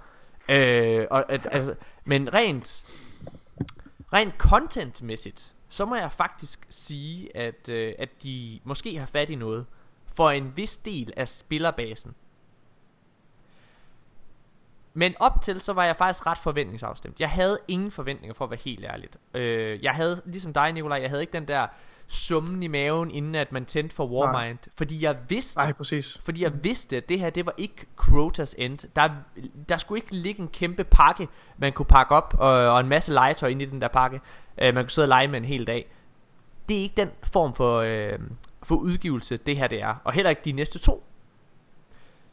Men, Bungie formår da i den grad at punktere alt det, de har bygget op med fed story i Forsaken. Ja. Fordi, Nikolaj, det første vi gør, det er, at vi går ned til Spider. Og der, det er sådan okay, det er nice nok. Så går vi ned til Spider.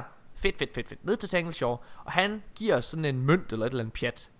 Fordi vi har hjulpet ham. Et visitkort. Visitkort. Sorry, det er rigtigt. Han giver os Ja. visitkort. Og så, og så siger, han kommer med noget interessant dialog, som du desværre gik glip af, Morten. Det er jeg rigtig ked af, fordi han, øh, han taler lidt om, hvor øhm, han, han sidder sådan lidt og, og, øh, og, og blærer sig med alle de ting, han ved, som vi som Guardians ikke ved. Ja.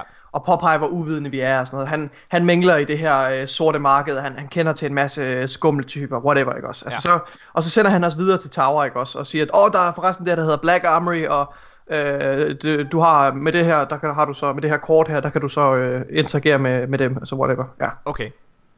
Jeg tror, Nikolaj, altså inden vi går alt for, øh, for langt i det her, så vil jeg faktisk, jeg tror lige, jeg vil slå en ting fast. Jeg har prøvet at gøre det lidt for mig selv, men jeg tror, jeg vil bare gerne slå fast, fordi nu, nu begynder vi at, at lyde lidt negativt lige om lidt. Ja. Og jeg tror, det er ret vigtigt, at I forstår, at mig og Nikolaj, og, og du må rette mig, hvis jeg, hvis jeg tager fejl, ja. men jeg, jeg tror, det er ret vigtigt, at I, for, at I forstår, at mig og Nikolaj faktisk er ret begejstrede for Black Armory del, som DLC. Ja. Altså som koncept, ideen ja. med det her. Men lad os gå i gang med, nu kommer vi ud på et rant. Men den allervigtigste pointe, Morten, Ja. det, det, og det skal siges det her, vi har lige taget hul på Black Armory, Ja, og, og vi, skal, vi, skal, vi skal bedømme Black Armory på dens egen præmisser, og Black Armory er ikke en one-time hit, hit or miss. Nej. Black Armory er en, en udgivelse, der er i overensstemmelse med deres, med deres nye filosofi, med en verden, der udvikler sig over tid. Så det her er ikke en, en på nogen, det kan overhovedet ikke være fyldskørende, en fyldskørende anmeldelse af Black Armory. Det kommer det det ikke her til at det er udelukkende vores starten, altså vores, vores indledende øh, hvad hedder det, oplevelser med Black Armory. Black Armory kommer til at ændre sig. Om to uger vil det slet ikke være det samme, som det er nu. Og historien har sikkert udviklet sig og så videre, men det her det er vores umiddelbare reaktioner. Undskyld, det har jeg virkelig brug for. at- Jamen det- at vi- jeg er at glad for, at du siger det. Jeg- Tyk streg under. Jeg er glad for, at du siger det, fordi det er nemlig rigtigt. Det her, det vi kommer til at snakke om lige nu, det svarer til at, at, at, at se de første to minutter af en film. Ja. Og så vurdere, om det her det er en, en god film eller ej. Ja. Fordi at. Ja. som Nikolaj han kommer ud på, og som Bungie har vist os, de, så i sidste uge, der snakkede vi om det her roadmap her, hvor det er, at de faktisk viser alle de forskellige drops, der kommer. Og det her, det er annoncerede drops. For uden det, så har Bungie selv sagt, at der kommer hemmeligheder. Altså, der kommer surprises, eller hvad man skal sige. Rygterne mm. lige nu går for eksempel på, at der kommer en dungeon mere. Så, oh. ja. Ja. Hvad hedder det? Så min pointe er bare, der er så meget i det her, men forskellen er som sagt, at du skal se det her lidt ligesom Dreaming City, hvor der hver uge kommer til at ske nogle nye ting, bare i et større omfang, fordi her er der store mængder content, som kommer. Altså for eksempel i, Black Armory kom i tirsdags, i morgen kommer der et Forge mere og et Raid. Ja. Altså, Ja, ja, præcis. så, og, og, og som Nikolaj snakkede om i, i forrige segment, så er Rated faktisk en del af historien omkring Black Armory. Ja. Godt. Jeg tror, vi skal gå i gang med at snakke om noget ne- det negative lige nu. Ja, ja øh, for det, det her med, at Rated er, en del af historien, det, er- det er en ret vigtig pointe, fordi den historie, vi får præsenteret med Black Armory her øh, til at starte med, er, mildest talt elendig. Altså jeg vil sige, det, det er det, som jeg vil kalde Black Armorys præsentation, altså dens, øh, dens, dens, det umiddelbare indtryk, den giver spilleren, Ja. er virkelig dårligt. Jeg tror, Morten, du sagde, da vi spillede på streamen, tror jeg, du sagde, at det var det værste den værste form for, øh, for hvad hedder det, story. Ja, en, den sag- værste præsentation, Jeg, vi har... og den svær, værste, jeg sagde, det var den værste præsentation og den værste dialog, jeg nogensinde har Ja. hørt i Destiny-sammenhænge. Ja, Altså, ja. jeg var, jeg var ved at grine, så dårligt var det. Ja. Okay, prøv at vi kommer... Så det er sådan, det, det er sådan ufrivilligt komisk. Ja, faktisk. fordi at du Ja. får det her Ah. visitkort. Du får det her visitkort fra Spider, og du skal hen og finde det her hemmelige sted. Og så går du, Ja. ja. får du, og så får du at vide, at du skal ned på Tower. Fedt nok, Ja. fair nok, fair nok. Tower er et stort sted. Ja. Det der så sker, det er, at der er et øh, nyt oh, område. nej, du- der, jeg er- ved allerede, hvor det går hen. Der er et nyt område, du kan gå hen af, og om bag ved, ved, ved Drifter. Et stort område, ikke desto mindre. Og så øh, finder du vej ned til en dør, der er låst. Den låser du op. Og herinde, der, er- der, så er der alle de her våben, som du har set i traileren. Og hende her, Ava One, hun står der. Og så Ada. siger, øh, Ada, undskyld, ja. Og så siger hun, hey, hvad laver I her? Fuck ud, jeg gider slet ikke. You're jeg, not welcome here, Guardian. you're not welcome here, Guardian. kommer der lige sådan en lille henkastet hint til, til, hendes, eller til Black Armorys fortid, og, det, og der er et eller andet splid mellem Guardians og Black Armorys fortid. Mm. Jeg troede, det var gemt. Black Armory. Det, prøv at høre. Det, det, det, hun siger så, at hun hader, altså hun afskyer Guardians og alle mulige ting. Ej. Prøv at høre. Okay, lad os nu bare og, og lad os bare lige vende den lille rosin først. Fordi, prøv at høre, hvis det er, at du fucking hader Guardians, vi har bygget Tower op igen, ikke? Hvis det er, at du fucking hader Guardians, hvorfor er det så, du vælger at placere dig selv, hvor der er alle Guardians i hele Det er verden? kun af Guardians. Hvor der kun er Guardians. Hvis det er, at du går og er, altså, hvi- hvi- hvis du ikke gider at møde Guardians, ikke også, eller kan blive sur over, at der lige er en Guardians, der kommer til at gå ind af en dør, ikke også, altså, så skal du ikke være på Tower. Så skal du ikke være på Tower. Hvor, ja, altså, hvorfor, hvorfor, er det, hvorfor er det, at I ikke har placeret, hvorfor er det, at Bungie ikke har placeret hende her nede på The Farm, for eksempel? Et eller andet sted, hvor det er, at at der, altså, som rent faktisk er ubrugt, eller, eller prøv at det kan ikke engang være på, øh, på The Farm, EDC, Titan kunne være fedt. Ja. Whatever. Hvilket som helst andet sted end bare lige Titan under havde været- fucking næsen på os. Altså hvad? Titan havde været meningen? fantastisk. Men, okay, lad os, så lad os, så lad os, så lad os sige det. Det er nederen. Øh, hun, hun siger, hun er skide sur på os og alle mulige ting. Lige indtil. Og det her, det er simpelthen det værste. Hun, hun er pisse. Fuck, fuck af her. I er ikke velkommen her. Hvad fanden piller jeg ind? og så, og, og, og, der er jo ikke nogen dialog for vores karakter. Hvad hedder det så? Hvad hedder det? Vores, øh, vores, det vores karakter gør, det er, at han lige tager det her lille visitkort, og lige pakker den op, og så ændrer hun 100, hun laver en 180'er, og så, Men åh, det der. ja, oh, sorry, oh god, Det er ikke en overdrivelse, det der. Det, Det det, er, det er sådan, det sker. Endelig, så skal vi sidde og snakke som helt sikkert ah, Velkommen ja. til The Black Armory Vil du se mine varer? Helt sikkert Nå, lo, lo, lo, lo, lo. Altså, Ja. det, Det er bare Ja. sådan en thai massage shop lige pludselig. Ah, eller Lige hvad? præcis. Fordi Og- man og- visitkort. og- og- og- Nu, nu når vi sidder og taler om det, Morten, så går det faktisk op for mig, at, at den her den her følelse, jeg sidder med i maven lige nu, mm. det er, at vi er tilbage ved, ved Destiny 1 største svaghed i mine øjne. Og det var, at, at, at, der, at der under det dårlige fortalte historie gemte sig en fantastisk historie, som ikke, kom, som ikke så dagens lys, mm. og som størstedelen af spillerne ikke kom til at se. Og det er her, vi er nu igen. Og det baserer jeg på, at Mylan Games har været ude at sige, at loven, der skulle være skrevet til hende her Arda, og historien omkring Black, Black Armory skulle være helt fantastisk. Ja.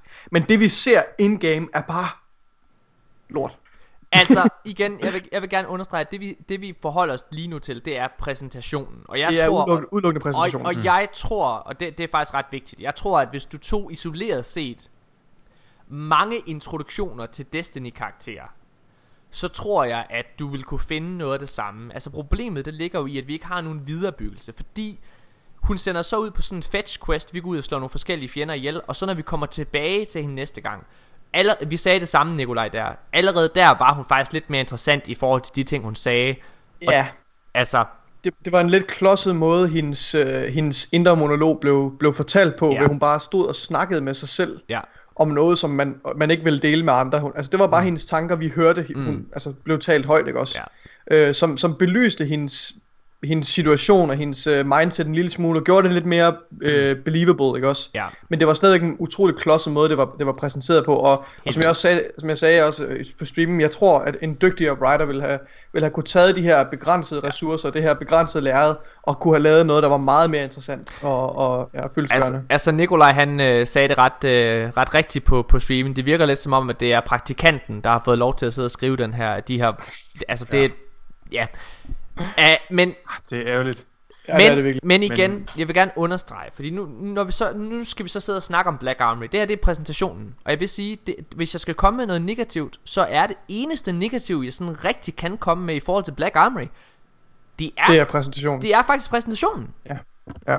Øh, fordi at, øh, altså, der er jo ikke, altså, Black Armory har jo øh, hævet øh, vores power level øh, op til 56. Øhm, og det betyder, at du så skal ud og grinde øh, igen. Og man kan sige, level up delen, det har jo altid været sjovt i Destiny. Jeg tror, det folk lige skal vende sig til, det er det her med, at vi skal spille gammel content igennem, for at kunne gøre det. Altså for at komme op og gøre os fortjent, eller det skulle vi have gjort, undskyld. Øh, vi skulle have gjort øh, spillet gammel content for at kunne øh, lave The Forge. Mig, Signel og, øh, og Nikolaj her, vi var, øh, vi var nede lige at prøve det, der var vi alt for underleveled. Øh, Ja, det var, ja. vi, Den skulle være 6-10, ikke? På Jo. release. jo, det skulle ja. du nemlig. Øhm, Bungie har været ude og ændre det, fordi der har været vildt mange, der har brokket sig omkring det. Ja. Øh. Men det tager vi senere. Ja, jeg tænker også, det tager vi lige senere. Ja. Øhm, men altså, vi kan godt lige hurtigt snakke omkring The Forge. Altså, vi har kun prøvet to runder øh, øh, ud af syv eller sådan noget der. Nikolaj, en, ja, en meget, meget generic og kedelig activity, der udelukkende har til formål at, at lige rumme den her quest. mm, faktisk, Det er min umiddelbare holdning Ja, det- det- Jeg det- synes det- ikke, der er noget interessant eller bestemt, øh, nej. eller overhovedet interessant over det. Nej. Jeg er, hvis jeg ikke havde... Øh, Public events er sjovere. Hvis jeg ikke havde, det, det er jeg ikke enig med dig i, men hvis jeg ikke havde hørt, øh, hvad kan man sige, hvad der ligesom sker efterfølgende og så videre der, så tror jeg, jeg havde været tilbøjelig til at give det ret. Øhm, men det her med, at der til synligheden er en decideret quest, og der er mulighed for at få altså sådan noget unikt loot og nogle andre roles på det. Der er sådan hele tiden, de har faktisk en ret god gulerod for enden af Men regnbuen. det har intet med activity at gøre. I sig Nej. selv. Jeg, jeg taler udelukkende om, om altså, activity Okay. helt isoleret for sig. Er det sjovt at spille? ikke? Jo, men, men jeg synes, for, jeg synes looten for mig er så er looten en del af fun factoren. Det er det sgu for mig. Altså det, for mig så betyder det rigtig meget, hvad er det jeg kan få ud af det. Altså Ja. for eksempel, jeg synes heller ikke det var, jeg synes heller ikke at øh, at det var super super sjovt at sidde og køre Omnigul Striket i D1 for at få Grasp of Malak. Nej. Men selve ideen om at gå efter det her, det var ret tilfredsstillende. Ja, ja. Altså det var ret Eller tilfredsstillende. Spy of Stars Prestige. Ja, ja, præcis. ja, men jeg er enig med, jeg er enig med, øh, jeg tror også bare det handler om, jeg har aldrig været den store fan af hard modes. generelt. Nej. Altså det der med bare at skyde fjender og sådan noget med at kaste ting ind i, i en kuppel. Og så tror jeg også, det handler lidt om, altså grund til, at vi begge to har en lidt ærgerlig fornemmelse omkring øh, The Forge so far, er nok også fordi, at vi var så underleveled. Altså det var en dårlig oplevelse, fordi vi ikke kunne klare os. Ja. Øhm, Det er jo den samme oplevelse, man ville have, hvis man gik ind i raid mega underleveled, Jamen, og så var- bare sidde fast i starten. Det er jo, det er jo heller ikke fedt. Og det, nej, jeg, vil, jeg vil faktisk jeg vil, øh, hellere sammenligne det med da du prøvede Escalation Protocol første gang. Ja. Altså det var heller ikke Ja, super ja. fedt, fordi Nej. at du kunne ikke gøre noget der. Altså øh, og, og min pointe er faktisk bare til Nikolaj, jeg synes ikke vi er i stand til at komme med en vurdering af The Forge på nuværende tidspunkt, fordi vi har ikke vi har ikke lavet det. Vi har bare prøvet det, men. Ja. det er Ja. jeg vil sige, det er, en, det er en mere levende hårdt måde, for du skal skynde dig at kaste ting ind i midten og sådan nogle ting, så det er ikke bare at skyde fjender. Men jeg er enig umiddelbart i øh, Nikolajs holdning. Jeg synes bare, Altså hvis... Undskyld. jeg synes bare, man, man, man, man, man, det kræver, at man lige får kørt det igennem og prøver at få ja. Belønningen også. Ja, Ja. det kan være. Altså hvis det gik samme vej som uh, Escalation Protocol, det endte jo faktisk med at blive sjovt. Lige præcis. Øhm, altså så... Øhm, det kan Øhm, jo være. Men, men, men altså det, du ligesom, det der ligesom er tilgængeligt for dig på nuværende tidspunkt Det er den her fetch quest Du går ud og så slår du øh, ihjel med noget power weapon Der er nogle, øh, noget Ja. hive du skal Det dræbe er en del af historien. Eller der er, jo ikke, det, der er jo ikke en historie som Eller- sådan Gåsøjne, ikke? Ja ja altså det er det, det, det du gør Og så har du så gjort øh, åbnet op for den her nye aktivitet The Forge som du ligesom kan ned og gøre Det er det der er lige nu Og så det faktum at du kan øh, stige i level Mm. Og i og med at det her det er lidt af præsentationen af Black Armory Så synes jeg at vi skal faktisk holde lidt en, en kort pause Og så tror jeg gerne vi vil fortælle om For nu har jeg jo hørt at mig og Nikolaj umiddelbart lyder lidt bitre. Så jeg tror at vi vender samtalen om nu Og fortæller om hvorfor det her Kan være en genistreg for Bungie. Og det står jeg 100% indenfor. Øh, altså jeg er ret, jeg er generelt ret positivt stemt omkring det her. Øh, altså den her DLC og den her udgivelsesform. Øh, så lad os øh, holde en kort pause og så øh, snakke om det. Welcome, Guardian. We provide our clientele with only the finest wares. Every piece in our collection tells a story. However, none can currently be sold. We are without a vital necessity, our forge. If you truly covet our wares, then understand we would very much like our forge back. Welcome to the Black Armory.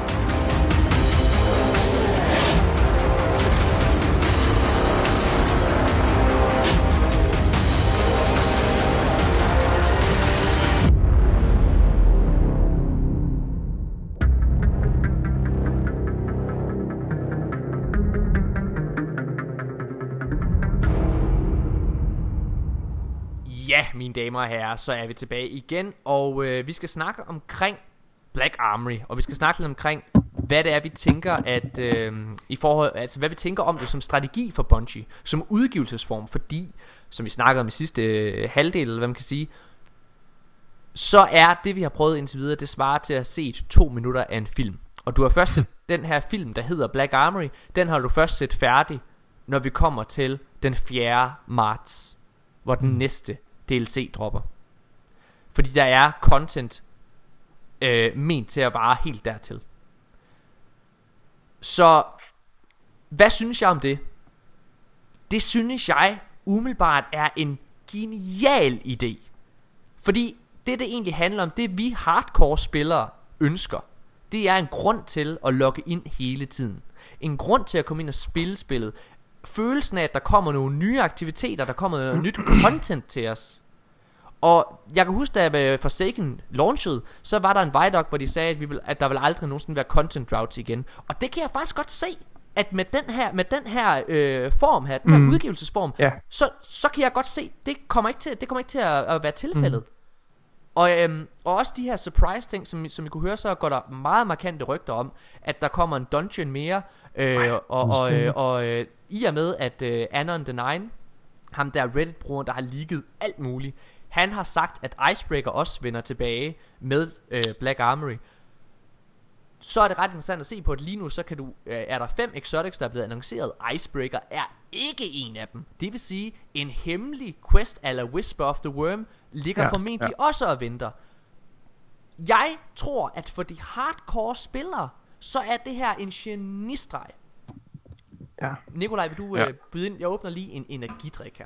Jeg vil, øh, jeg vil bare sige, at du siger det også, Morten. Det, det er, altså Black Armory er en DLC, der på alle måder cater til det hardcore publikum. Ja. Og, og, og som måske næsten udelukkende cater til det hardcore publikum.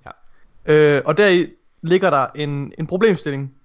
Øh, fordi Bungie har jo før i tiden været, haft problemer med at altså med Destiny 2's udgivelse, der, der appellerede Destiny 2 måske lidt for meget til det casual publikum og negligerede det, det hardcore publikum. Øh, og nu har Bungie ligesom øh, lyttet til, til, til kritikken, øh, og de har, jeg har nu releaset Black Armory med, med, med en ny vision om at cater til det hardcore publikum. Og jeg tror øh, desværre også, at, at vægten måske er tippet lidt over i den anden retning. Øh, og jeg synes ikke rigtigt, at Bungie har, har, øhm, har vist endnu, at de, øh, at de har en, at de har fundet balancen mellem både at, og, og, og, hvad hedder det, at tiltrække deres hardcore og deres casual publikum. Nej.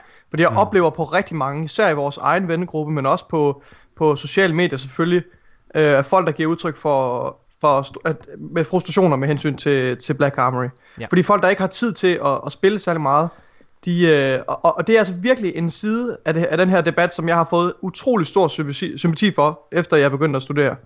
Øhm, så, så jeg bliver nødt til at, at påpege, at, at det er altså, jeg synes ikke, den er der helt endnu i forhold til, til, hvad hedder det, til balancen, men det er helt sikkert et skridt i den rigtige retning. Og når vi taler om at appellere til det hardcore publikum, og det er jo, det er jo al den kritik og al den feedback, Bungie har modtaget det sidste års tid, to Ja. år, ikke også? Så, så er det her et pletskud. Men ja. der er måske alligevel nogen, der, der bliver negligeret lidt, øh, desværre. Mm. Altså, jeg synes, ba- jeg synes balancen der imellem casual og, øh, og hardcore, den var meget god i Forsaken. Fordi du havde en fremragende campaign, der indledte, og så derefter var der et fantastisk endgame. Faktisk utrolig Men- uenig med dig øh, i, Mika. Okay. Øh, fordi hvis du... Øh, altså, jeg, jeg, jeg, jeg er på dig. Jeg er med på dig. Jeg har samme oplevelse personligt med, at den gør det. Men hvis du kigger på de mennesker, som sidder og brokker sig lige nu, så er grunden til, at de brokker sig, det er jo fordi, at Forsaken har været for stor og uoverskuelig. Janus mm. Hasseri, som har været gæst i, øh, i podcasten her et utal af gange, han, øh, han er meget, meget utilfreds med Black Armory, fordi han ikke er 600 endnu. Der er mange aktiviteter i, øh, i Forsaken, han ikke har prøvet. Han har ikke været igennem rated, så vidt jeg er orienteret alle mulige ting. Øhm, og min pointe er lidt, at for han og mange andre, så har Forsaken været for stor og uoverskuelig en mundfuld. Mm. Så jeg tror ikke, at Forsaken har, øh, har ramt en, en god barriere. Men Men- Altså nu tænkte jeg også mere på historien. Altså på sådan præsentationen af, af den, den, øh, den kommende DLC, der var der. Ja. Den var meget accessible for casual spillere i, i starten, og den var meget For- tiltalende. Men efter, altså efterløbende, så lukkede den af, fordi den blev for hardcore. Øh, og så, har, så er de simpelthen lukket ude fra Black Armory nu, fordi de ikke har højt nok power level. Ikke? Det er mm. lidt det problematikken er. Jeg, jeg, jeg tror, Forsaken har tilfredsstillet casual-spillere i stor grad, Ja. ja. øh, på grund af kampagnen, som du også siger. Men, men, øh, men, men fra, en ting er, at de har spillet kampagnen og, og når et godt stykke vej ind igennem content. Mm. Noget andet er, at de vil jo også gerne erobre det. De vil jo også gerne have det hele indenbords, ikke også? ja, Ja. Og det kan bare ikke lade sig gøre med Forsaken. Det lykkedes ikke for mig. Altså, jeg nåede ikke at komme i, i 600 light øh, power level, ind øh, forud for, for Black Armory. Det var Ej. ikke nogen stor hindring for mig, men... Kan du mærke det nu? Kan du mærke det nu også på dit Nej, det kan jeg ikke, fordi nu er jeg op, nu er jeg på, op på niveau med, med de Ja. andre øh, igen. Øhm, men jeg har også spillet meget intensivt øh, de sidste par uger. ja lige Så- præcis. altså, jeg, vil- jeg vil Men- også... Øh, jeg, vil- jeg, vil gerne, jeg vil gerne sige, at for mig at se, så den her annual pass her, altså vi har jo snakket om det i et halvt år nu. Har jeg ændret holdning til annual pass? Jeg har det på fuldstændig samme måde, som dengang det blev annonceret. Jeg har i et halvt år sagt, at jeg tror, at annual pass kommer til at tilfredsstille mig. Vi spillere. Mm. Vi kommer til at være mega glade for det her. Vi kommer til at synes, det her det er det fedeste, fordi det vi sidder og spiller for lige nu, det er bare loot, det er, det er våben og øh, altså gear og mm. alle de ting, som vi i princippet craver. Og så er der til synligheden nogle sindssygt fede nye aktiviteter, som venter forud for os. Altså rated her for eksempel, dungeons, you name it. Um, men jeg er nervøs, og det har jeg jo sagt i et halvt år nu. Jeg er nervøs for den store spillerbase. Vi havde en hæftig debat, Mika, du og jeg, fordi vi snakkede om, ville de her DLC'er kunne, øh, hvad hedder det, appellere, kunne det give lige så stor marketingsværdi, kunne det få andre folk tilbage, hvor du ligesom sagde, ja. men, uh, hvor du sagde dengang, men det kunne det sagtens, fordi folk vil bare gerne have noget at spille for, uh, hvor jeg sagde, at det folk kommer tilbage for, det er en historie, de vil have et eller andet, der luller dem ind, Mm. Og jeg må sige, der, der føler jeg i den grad, at jeg har haft ret i mine argumenter i forhold ja. til det. Fordi... Altså, det vil, ja, det har du jo i forhold til sådan turister.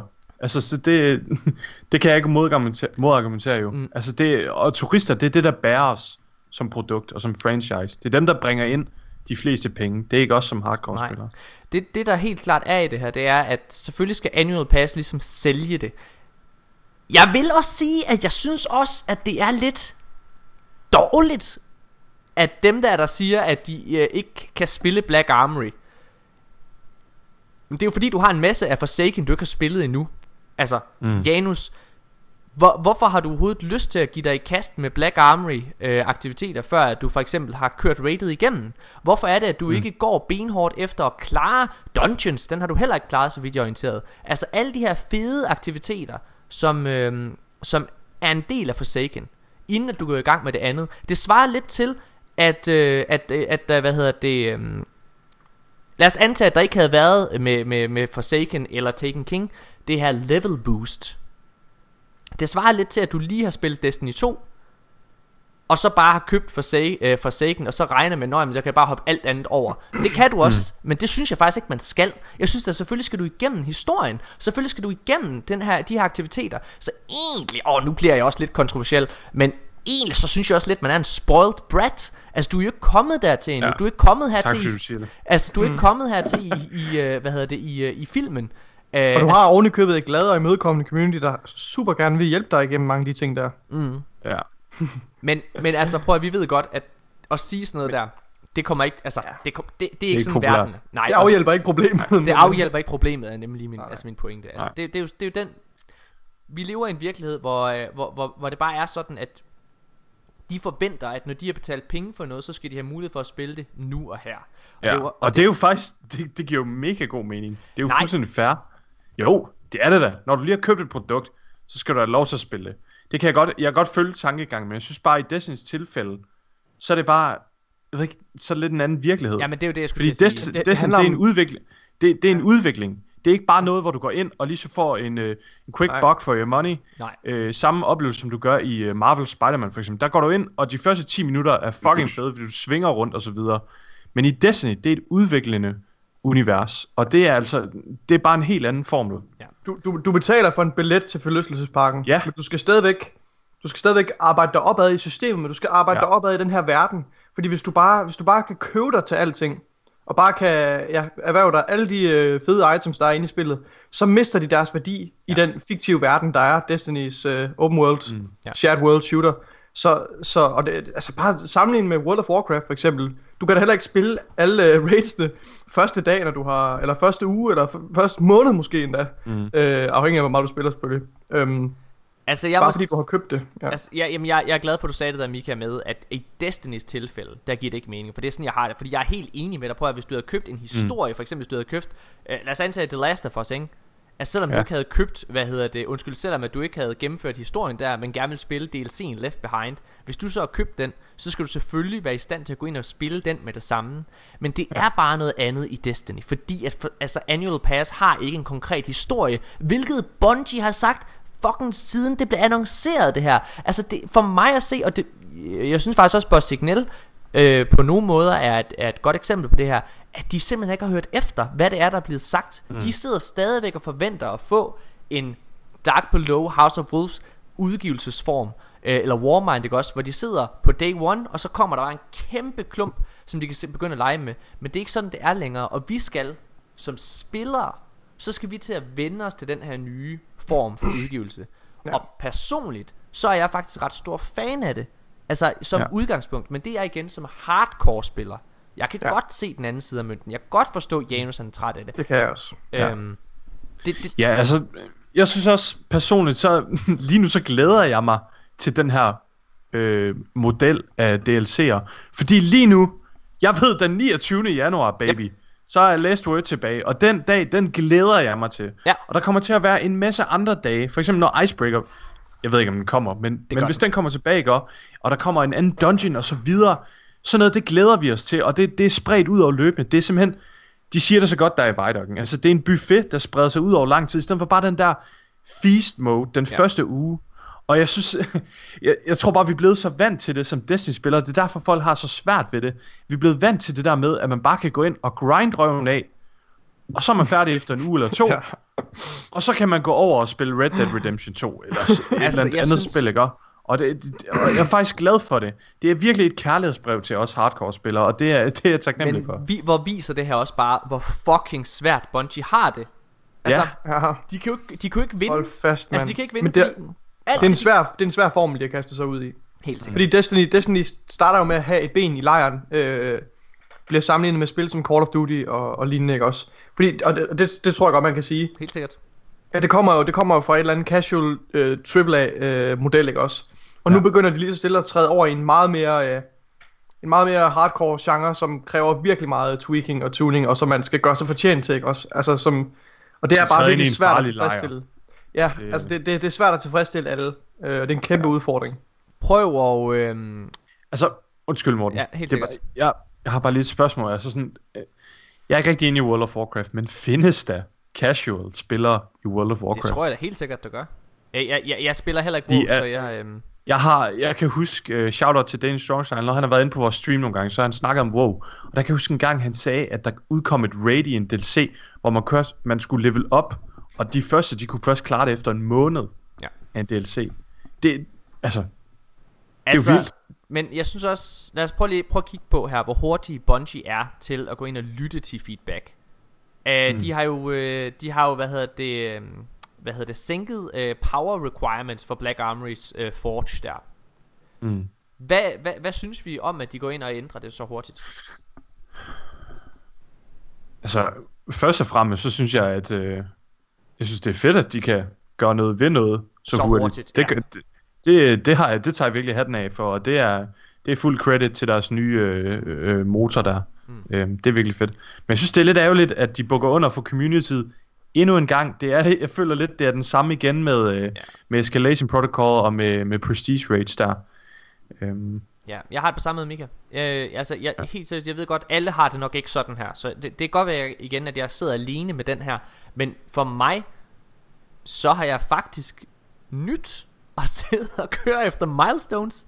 Altså, ja. Ja. jeg ved godt, det er Vi gammelt- leveler op igen. Vi leveler op Spillet igen. er livet op igen. Lige præcis. Altså, helt seriøst, jeg har ikke, jeg har ikke kørt milestones siden slut september, tror jeg. Altså, øh, ja, da man kom i 600, så Så- døde den. stop. Altså, og ligegyldigt, jeg har ikke lyst til at spille Forge. Jeg har lyst til at spille Strikes, Ja. så jeg kan få min Fuse Rifle. Jeg har lyst til at spille Crucible, så jeg kan arbejde hen mod det Præcis. mål ude, langt ud i horisonten, Der der, hedder er- Redrix Broadsword og, Og og, Gambit. øh, og, og, og Gambit, hvor jeg kan få øh, auto rifles og whatever. Ikke også? Altså, Og- og der, der er er- så mange mål at jagte lige nu. Og nu er der en grund til, at jeg går ind og spiller Last Wish, som er mit yndlingsrate igen. Vi gør det lige her bagefter, så går vi ind og spiller mm. Last Wish. Altså, det er bare for mig at se, så er der så mange gulerødder foran en. Så altså, jeg, jeg synes, at det havde været fedt, at okay, når du så også er 6-10, så får du lige en ekstra belønning. Fedt, du har spillet. Her er Forge. Så jeg er også lidt ærgerlig over, at de er bukket under, men, men jeg forstår godt, de gør det. Fordi det er fandme en hårfin balance, som vi lige har snakket om. Okay, her til allersidst, vi virker alle sammen som om, at vi siger det samme, at Annual Pass som produkt er en genistreg for os hardcore community spillere. Ja.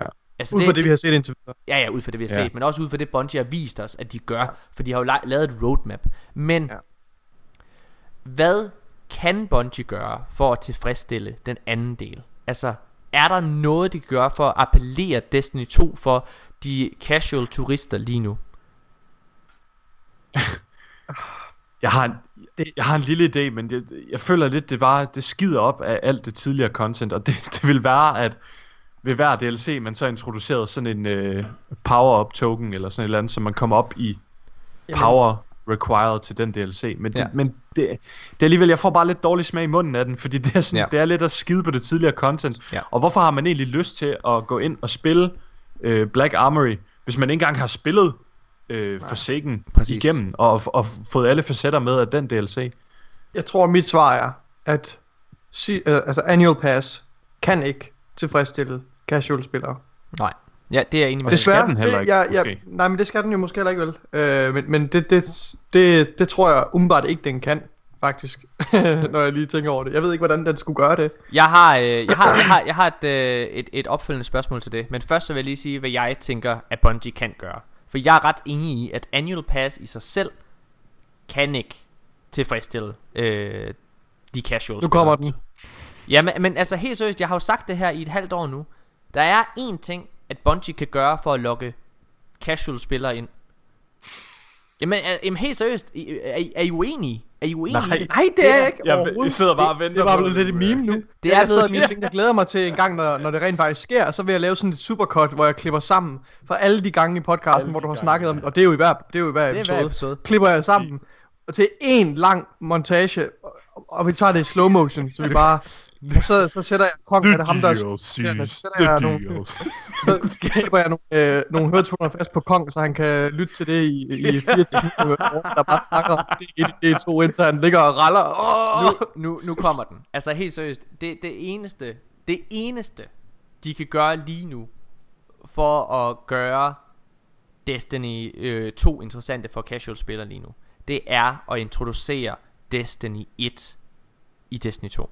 Løbende. Altså lidt på samme måde, altså over nogle måneder, så kommer forskellige drops. Jeg, altså allerede den dag, at det blev afsløret, sagde jeg det her, at det er det, jeg fornemmer, der skal til, og det er også det, jeg tror, Bungie gør.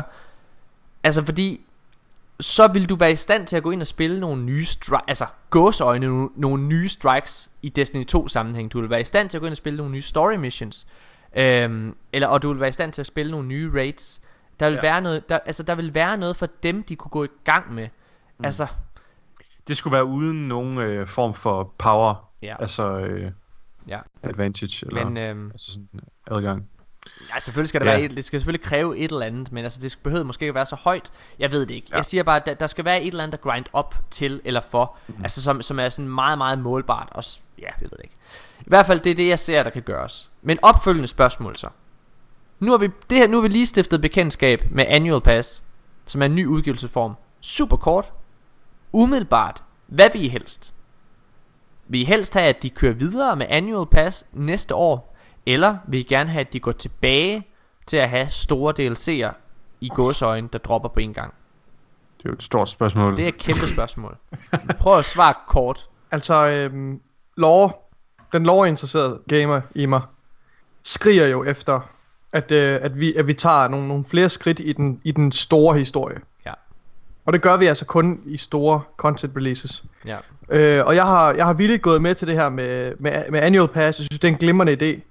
Øh, men det er kun, ikke, ikke nødvendigvis som en lappeløsning, men det er kun som en bro til den næste mm. store DLC. Ja. Øh, og det tror jeg altså, der jeg står. Øh, så jeg, for enden af Annual Pass, der ser jeg, der vil jeg gerne, for enden af regnbuen, der skal der være en krukke med guld. Øh, og det er øh, en ny stor release. Men det kommer der også. Altså næste Det kommer september. Men, men, Men- men hvad ja. efter, det, hvad vil du så gerne have? Hvad vil du så gerne have, at de kører videre med Annual Pass, eller DLC'er, ligesom Curse of Osiris og Warmind? Nu, nu må vi se, min umiddelbare reaktion er, jeg tror godt, Annual Pass kan holde os kørende. Ja. Hvis der kommer en forsikringsstørrelse release, eller ja, lignende, ikke også? Jo. Øh, for enden af regnbuen, så kan jeg godt se, at, øh, at Annual Pass kan, kan holde os øh, med det. Ja. Ja. Jamen, Og jeg nu er jeg har, lidt egoistisk og tænker på de mere hardcore spillere. Men, Ja. ja. Jamen jeg har jeg, jeg, jeg er tilbøjelig til at give dig ret. Jeg, jeg vil jeg vil sige at jeg har været jeg har jeg, jeg er varmet mere op for ideen om manual pass, og jeg vil sige når man kan se så meget content der nogle gange kommer her løbende, så kunne jeg faktisk godt forestille mig at det her det var federe. Jeg vil sige på nuværende tidspunkt savner jeg en historie. Det håber jeg at de finder en eller anden måde ja. at, at få ind igen.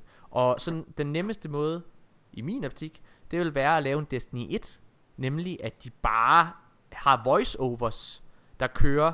Øh, altså det var den måde de gjorde i House of Wolves og øh, hvad hedder det og Dark Below. Der er der bare voiceovers med for eksempel Ares eller Va- øh, hvad hedder det øh, Petra eller Varix, øhm, som sidder og snakker til dig, mens du faktisk bare kører et område baglæns.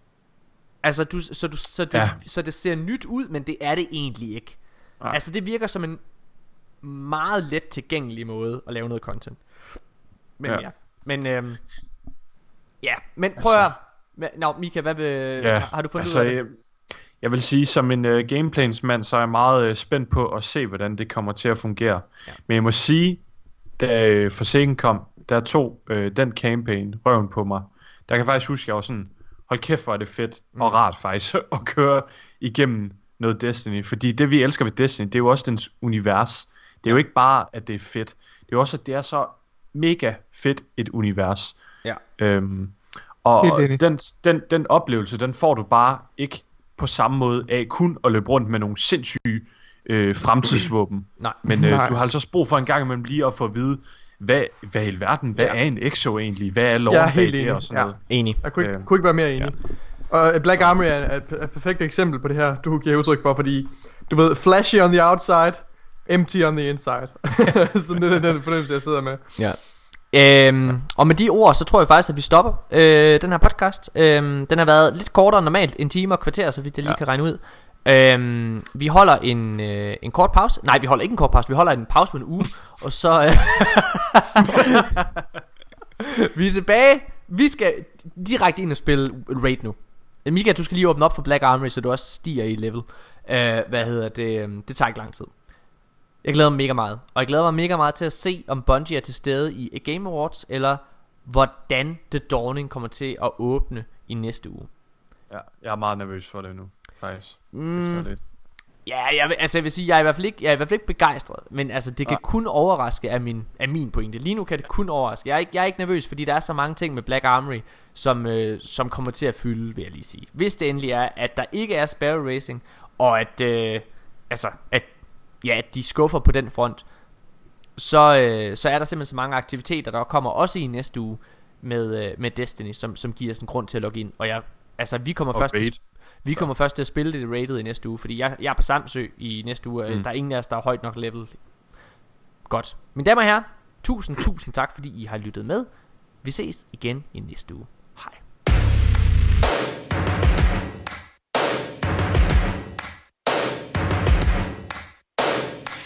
First things first, where the hell is the camping for the skin? I'm tired, ranking higher for the weapons to be nerfed up. The weapons, yeah, they're nerfed up. Second thing, second, the complexion of this game is kinda done. I'm the one with the XP, but you're still ranking above. The first game kinda sucked. For an era, bringing the campaign multiplayer destiny to bring something new. It hooked on me, shook on me, took on me, feeling me, hoping that something must have changed. Destiny 1 was kinda lame, too many patches for one game, hoping the Bungie would've changed and broke it down, but may have brought a savior, a savior. Game, the war just dropped, the golden age is over, it's over. Scrap, now something sure has changed. You gave the fans what they wanted to. You broke it down, but may have brought a savior, a savior. Third things third, how the hell do you expect me to play a mission with enemies that you buff up every day?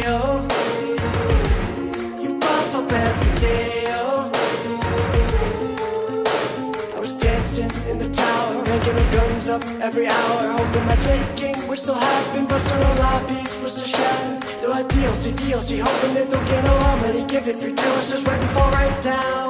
It fell down, but change and broke it down, but may have brought a savior, a savior. Game, war just dropped, the golden age is over, it's over. First was scrap, now something sure has changed. You gave the fans what they wanted to. Bang, you broke it down, but may have brought a savior, a savior. Last things last, hope the game is actually worth the wait. The empire of the master is to a brand new fate, oh. A brand new fate, Have DLC, DLC, hoping that they'll gain a lot of money, give it free till it's just went and fall right down. They fell down, but change. You broke it down, but may have brought a savior. A savior.